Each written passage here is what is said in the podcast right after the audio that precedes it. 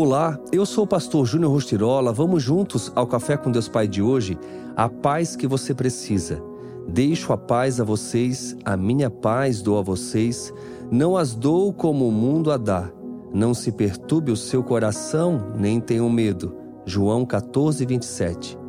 Certa vez foi realizado um concurso de pinturas com o objetivo de atribuir o prêmio de primeiro lugar ao quadro que melhor representasse a paz. Dentre muitos competidores, três finalistas ficaram empatados.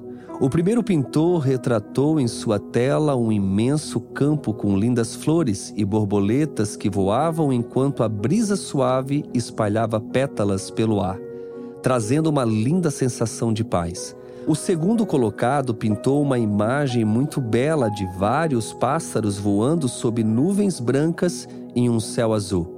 Este também era um lindo quadro que chamava muito a atenção por causa do colorido dos pássaros e trazia uma sensação de paz. Mas, para a surpresa de todos, o terceiro competidor foi eleito campeão.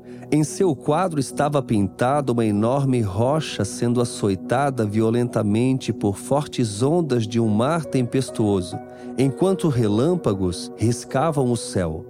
Os demais competidores ficaram extremamente indignados com a decisão dos jurados. Então, em resposta, um dos jurados pediu que olhassem melhor para o quadro e apontou para um local onde havia uma fenda na rocha onde um pássaro agachado em um ninho com seus filhotes dormiam tranquilamente. Isso nos ensina uma bela lição.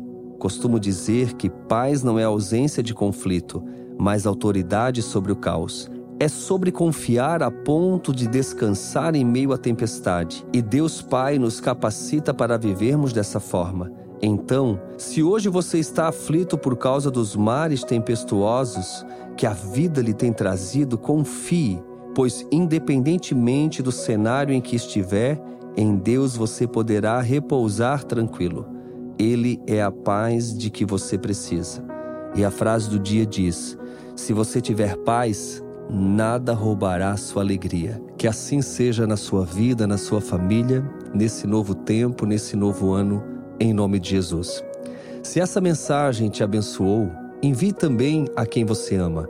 Sabe, talvez tudo que alguém precise neste exato momento é ouvir isso.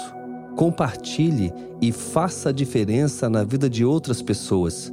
Que Deus te abençoe poderosamente e seguimos juntos com Café com Deus Pai.